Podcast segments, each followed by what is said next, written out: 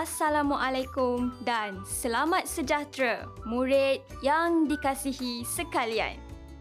Kita bertemu lagi dalam ruangan yang penuh berkah ini untuk sama-sama mengulang kaji pelajaran. Saya Cikgu Sharfa dari SMK Taman Ehsan. Baiklah, Cikgu yakin semua murid telah bersedia untuk memulakan pembelajaran pada hari ini. Sila pastikan pen dan buku nota murid-murid ada bersama untuk mencatat isi pelajaran supaya murid-murid dapat membuat rujukan pada kemudian hari. Tajuk kita pada hari ini ialah asal padi. Tajuk ini merupakan salah satu daripada komponen sastra dalam buku antologi Ku Ingin Berterima Kasih tingkatan 1. Mari kita lihat terlebih dahulu objektif pembelajaran pada hari ini agar murid-murid dapat mengenal pasti perkara yang perlu dikuasai pada akhir pembelajaran bagi tajuk ini.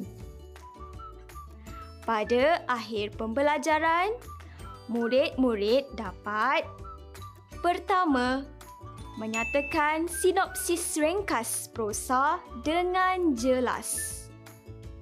Kedua, mengenal pasti tema persoalan, plot penceritaan, watak dan perwatakan, latar, nilai dan pengajaran yang terdapat dalam prosa.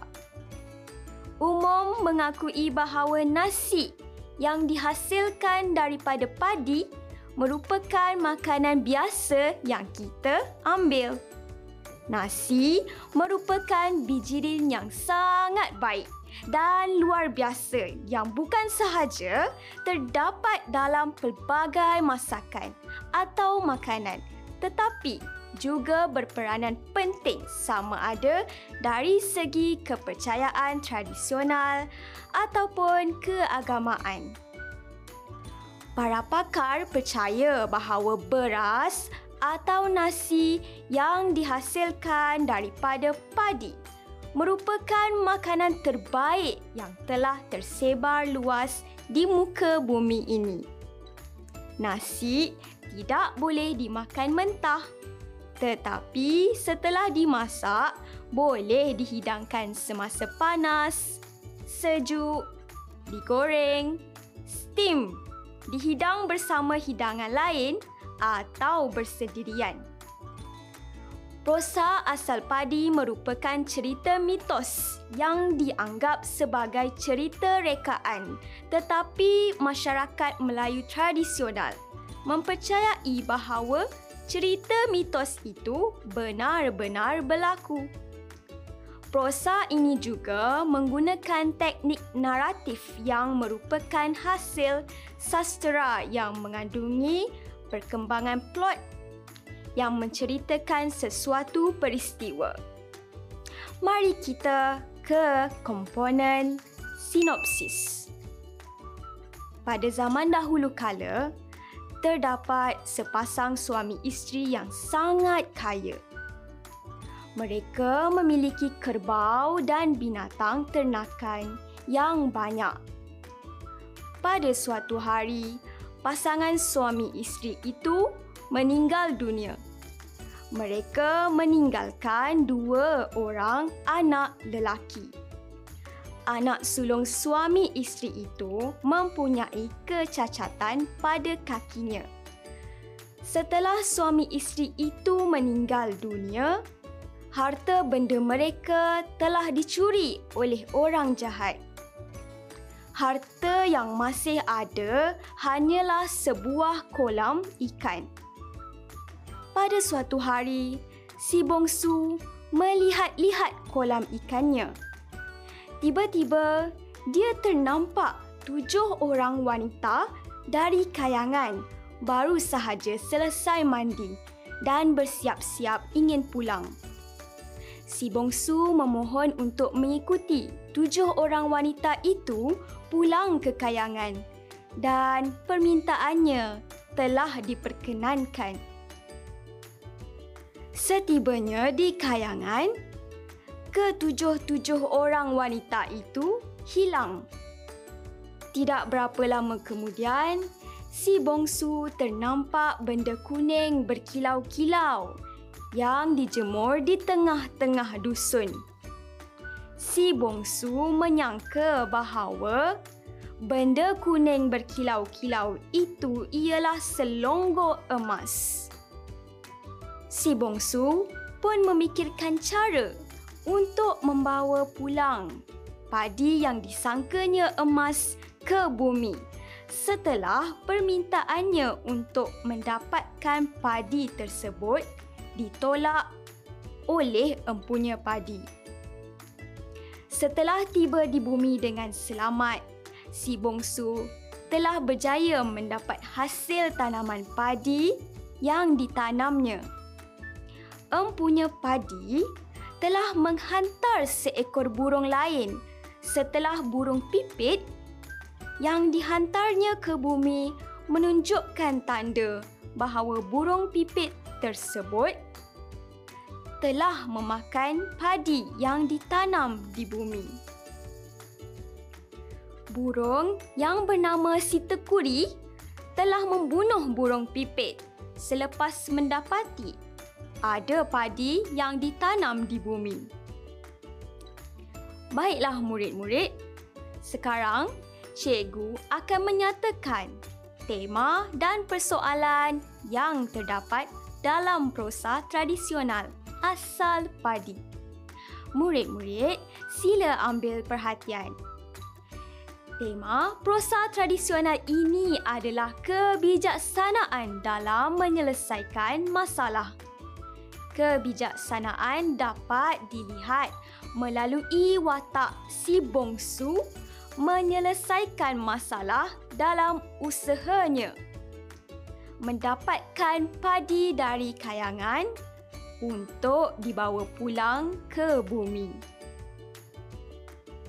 Sekarang kita lihat pula persoalan bagi prosa tradisional asal padi. Persoalan pertama ialah persoalan keberanian melakukan sesuatu tindakan.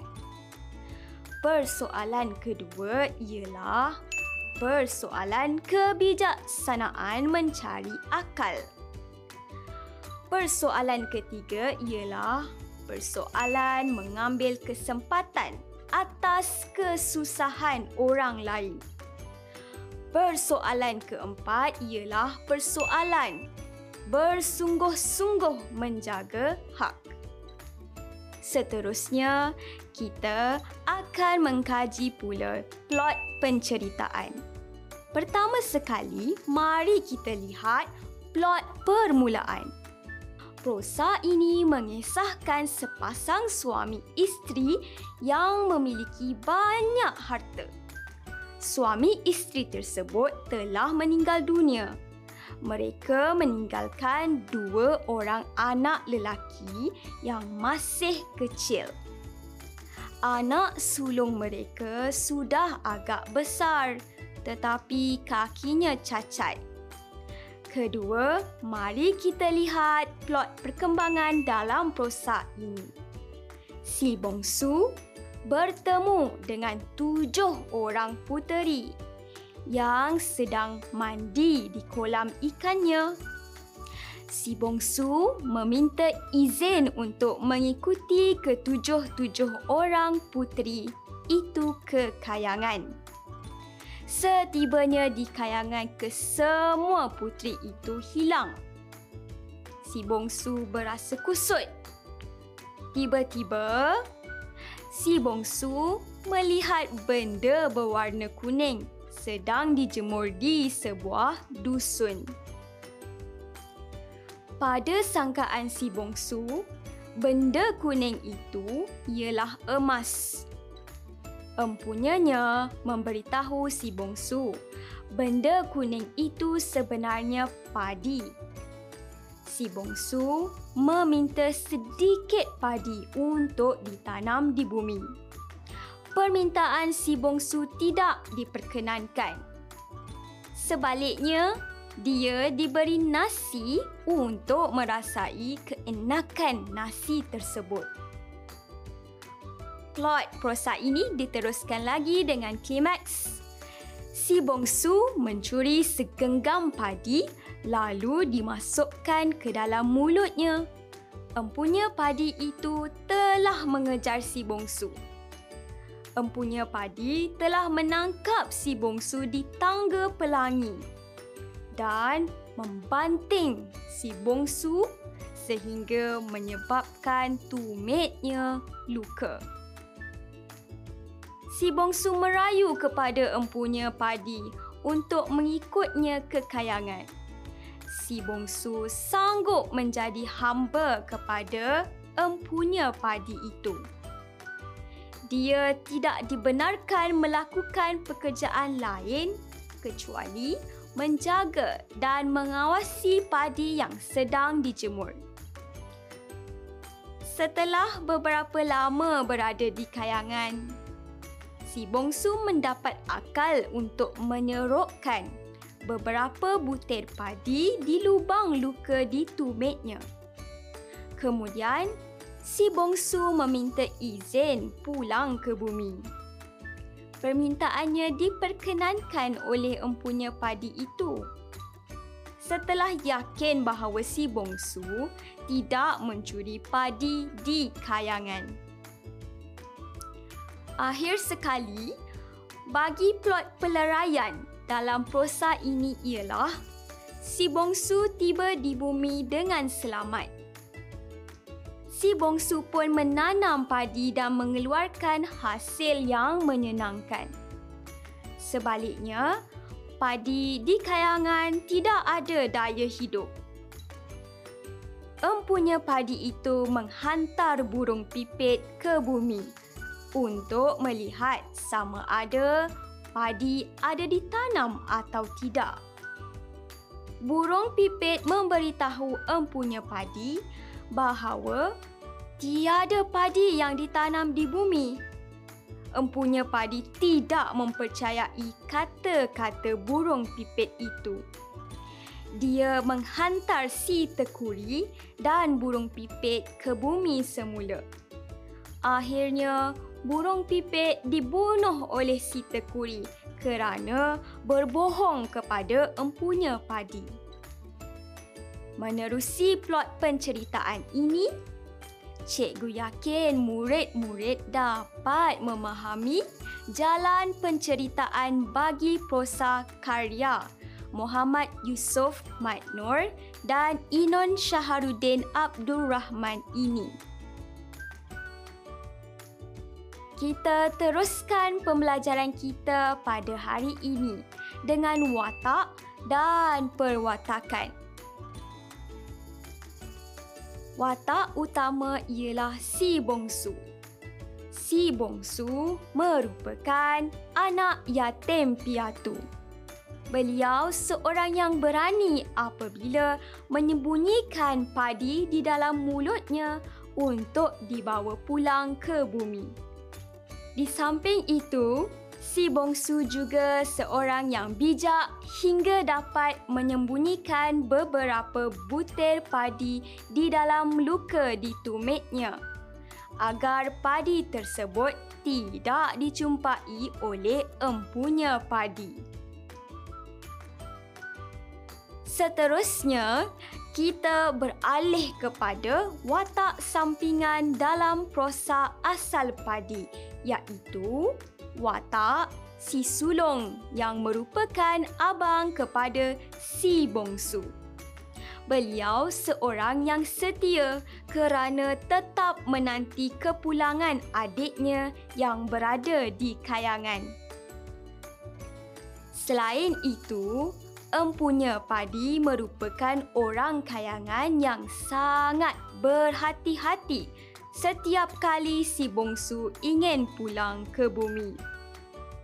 Watak sampingan ketiga ialah burung pipit yang tidak jujur kerana telah menipu tuannya dengan melaporkan bahawa di bumi tidak ada padi. Sedangkan dia telah memakan padi di bumi sehingga kenyang. Adakah murid-murid sudah jelas dengan watak dan perwatakan bagi prosa asal padi ini? Bagus, anda memang bijak. Mari kita tambah lagi ilmu kita dalam aspek seterusnya iaitu latar. Terdapat tiga bentuk latar yang murid-murid dapat pelajari. Pertama, latar tempat dalam prosa tersebut ialah di kampung yang menjadi tempat tinggal si bongsu dan abangnya untuk menguruskan ternakan kolam ikan bagi menampung keperluan mereka. Seterusnya ialah di kayangan yang menjadi tempat si bongsu memakan tanaman enak yang dikenali dengan nama padi. Latar tempat ketiga ialah di kolam yang menjadi tempat tujuh orang wanita dari kayangan mandi di kolam ikan si bongsu. Latar masa prosa ini ialah waktu siang penulis menceritakan bahawa terdapat tujuh orang wanita yang baru sahaja selesai mandi dan sedang bersiap-siap untuk berangkat pulang. Latar yang terakhir adalah latar masyarakat. Antara latar masyarakat yang terdapat dalam prosa tersebut ialah masyarakat kampung yang digambarkan melalui watak si bongsu dan abangnya tinggal di kampung serta menguruskan ternakan kolam ikan peninggalan kedua orang tua mereka. Seterusnya adalah masyarakat kayangan yang digambarkan melalui watak tujuh orang wanita yang mandi di kolam tinggal di kayangan. Selain itu, terdapat juga masyarakat yang patuh kepada arahan. Keadaan ini telah digambarkan oleh watak burung pipit dan burung tekuri patuh pada arahan empunya padi untuk turun ke bumi bagi menyiasat akan kewujudan tanaman padi di bumi. Murid-murid, kita beralih kepada subtopik seterusnya. Marilah kita sama-sama mengupas aspek yang tidak kurang pentingnya iaitu aspek nilai dan pengajaran antara nilai yang terdapat dalam prosa ini ialah nilai keberanian. Nilai ini dibuktikan melalui watak si bongsu berani bertanya kepada empunya padi untuk mendapatkan maklumat tentang benda yang kuning kemilau. Selain itu, terdapat juga nilai kebijaksanaan. Nilai kebijaksanaan ini dibuktikan melalui watak si bongsu. Bijak mencari jalan untuk membawa padi tersebut di dalam lubang luka pada tumitnya. Nilai yang terakhir ialah nilai kerajinan. Contohnya, si bongsu rajin menanam padi di bumi dan padi yang ditanamnya mengeluarkan hasil yang menyenangkan. Baiklah, berdasarkan nilai yang telah cikgu jelaskan sebentar tadi, bolehkah murid-murid nyatakan pengajaran yang sesuai? Baiklah, jom kita sama-sama menyemak jawapan yang disediakan. Pengajaran pertama ialah kita hendaklah bijak dalam menyelesaikan masalah supaya matlamat yang hendak kita capai dapat kita peroleh. Pengajaran kedua pula ialah kita hendaklah hidup dengan sifat rajin berusaha dan bekerja supaya kita tidak dihimpit oleh kemiskinan. Pengajaran ketiga pula ialah kita harus amanah dalam menjaga harta pusaka ibu bapa kita dengan sebaik-baiknya. Untuk lebih memahami tajuk kita pada hari ini, cikgu telah menyediakan beberapa soalan untuk dijawab oleh semua murid. Soalan yang pertama. Berdasarkan petikan prosa tradisional asal padi, nyatakan dua ciri padi. Soalan yang kedua. Kemukakan dua perwatakan yang terdapat pada anak yatim piatu. Soalan yang ketiga. Pada pendapat anda, mengapakah empunya padi tidak membenarkan anak yatim piatu membawa padi tersebut ke bumi?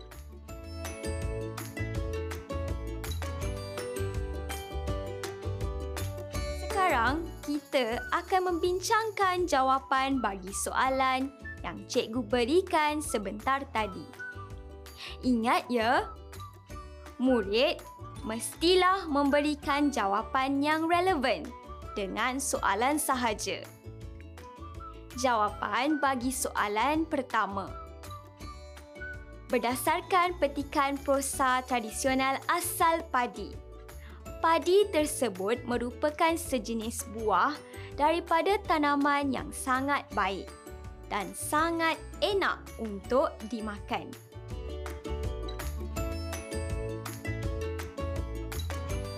Jawapan bagi soalan kedua. Dua, perwatakan yang terdapat pada anak yatim piatu ialah anak yatim piatu itu seorang yang berani. Iaitu, dia berani bertanya pelbagai maklumat tentang padi. Selain itu, anak yatim piatu juga seorang yang berpandangan jauh. Iaitu, dia berhasrat menanam padi di bumi.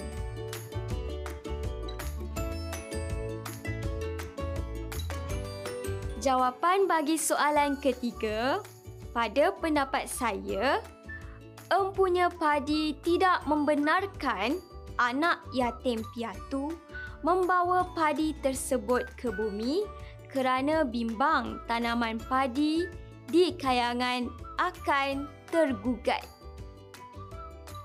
Selain itu, dia juga tidak mahu masyarakat yang tinggal di bumi dapat merasai keenakan padi tersebut. Bagaimana? Adakah jawapan yang kamu peroleh sama dengan jawapan cikgu berikan ini?